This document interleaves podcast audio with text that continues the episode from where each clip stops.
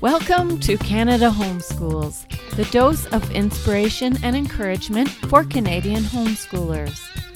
Canada Homeschools features interviews with homeschool group organizers, resource suppliers, and conversations with everyday homeschoolers just like you, all from a Canadian perspective. I'm your host, Rowan Atkinson. I'd like to thank you for joining me. Now let's get started.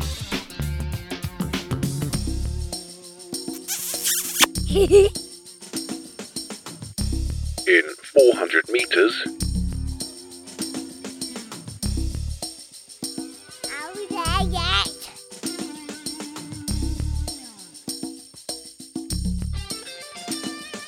in 100 meters,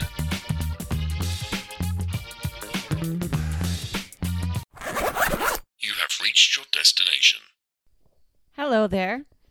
As the summer is winding down, thoughts of the school year fill our minds as we try to milk the last drops of warm days and vacation fun. Even if you are a year round homeschooler, you've likely run a more relaxed version of your homeschool and gotten in some good vacation time. If you're a working homeschool mom, and you know what I mean by that, working outside the home or inside the home in order to bring home some bacon and make some income, hopefully you've been able to squeeze in holidays or beach days and enjoyed not having the dual responsibilities of school and work for a couple of months. The first day of school has always been my favorite day of the year. It's like that you've got mail quote about the smell of freshly sharpened pencils. New school supplies, clean, unsullied notebooks. Okay, maybe not all the school supplies are new. I think our son still kept his Incredibles pencil case all the way through because, as homeschoolers, we can. We don't have to fit in with the latest fads to impress people each year, but definitely new, freshly sharpened pencils and all the plans and hopes that lie before us. It's a fresh start. But maybe there's a hidden cynicism because, despite our hopes and plans, we know that our year is not going to play out exactly the way we plan, and math tears will eventually flow. And the kids might cry as well. I thought I'd share a few little tips that I've learned over the years to help you have your best year ever.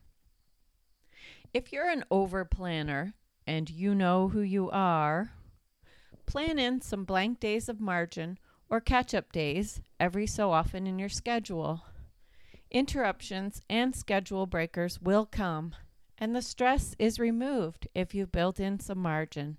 Some kids don't follow schedules and definitely have their own pace when it comes to schoolwork. Consider writing down what they actually do accomplish in a week rather than being discouraged about what they don't. Plan some extra time off for before the holidays, whatever holidays you celebrate. Helping with baking or special traditions are both educational activities, so they won't be missing out if they skip the books for a few extra days. Here's a big one relax about your house. It's also an educational center. Get your husband and kids to help carry the load. Don't sacrifice energy for relationship for the sake of a perfect house. For me, I know what level of tidy I needed to feel okay with it. The main floor was important and the cleanliness of the bathrooms was a priority. I could allow school stuff to be everywhere on weekdays, but liked it put away for the weekend. You do you. You know what level you can live with and what level stresses you out. But just don't work yourself up or wear yourself out over it. My second born's room is always tidy now. That's because she's married and doesn't live here anymore.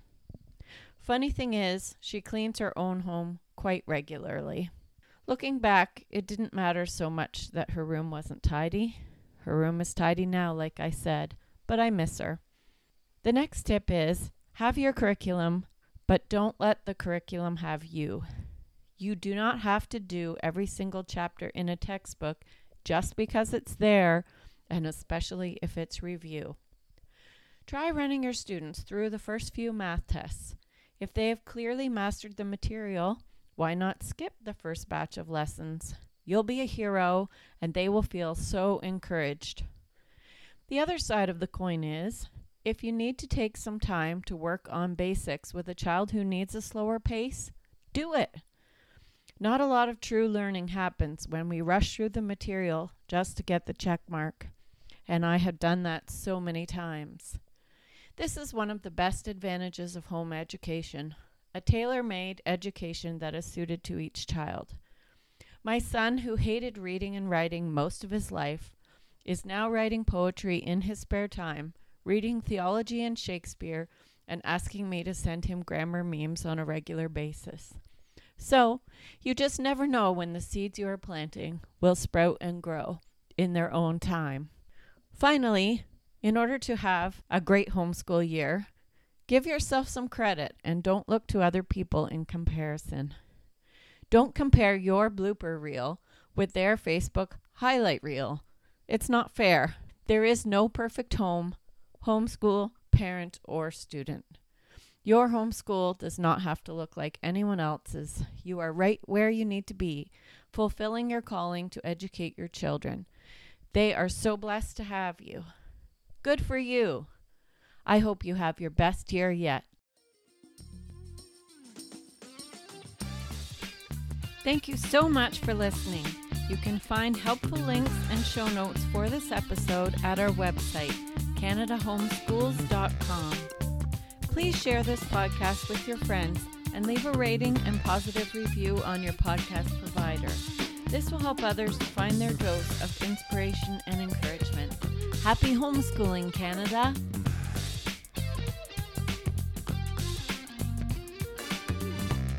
Hehehe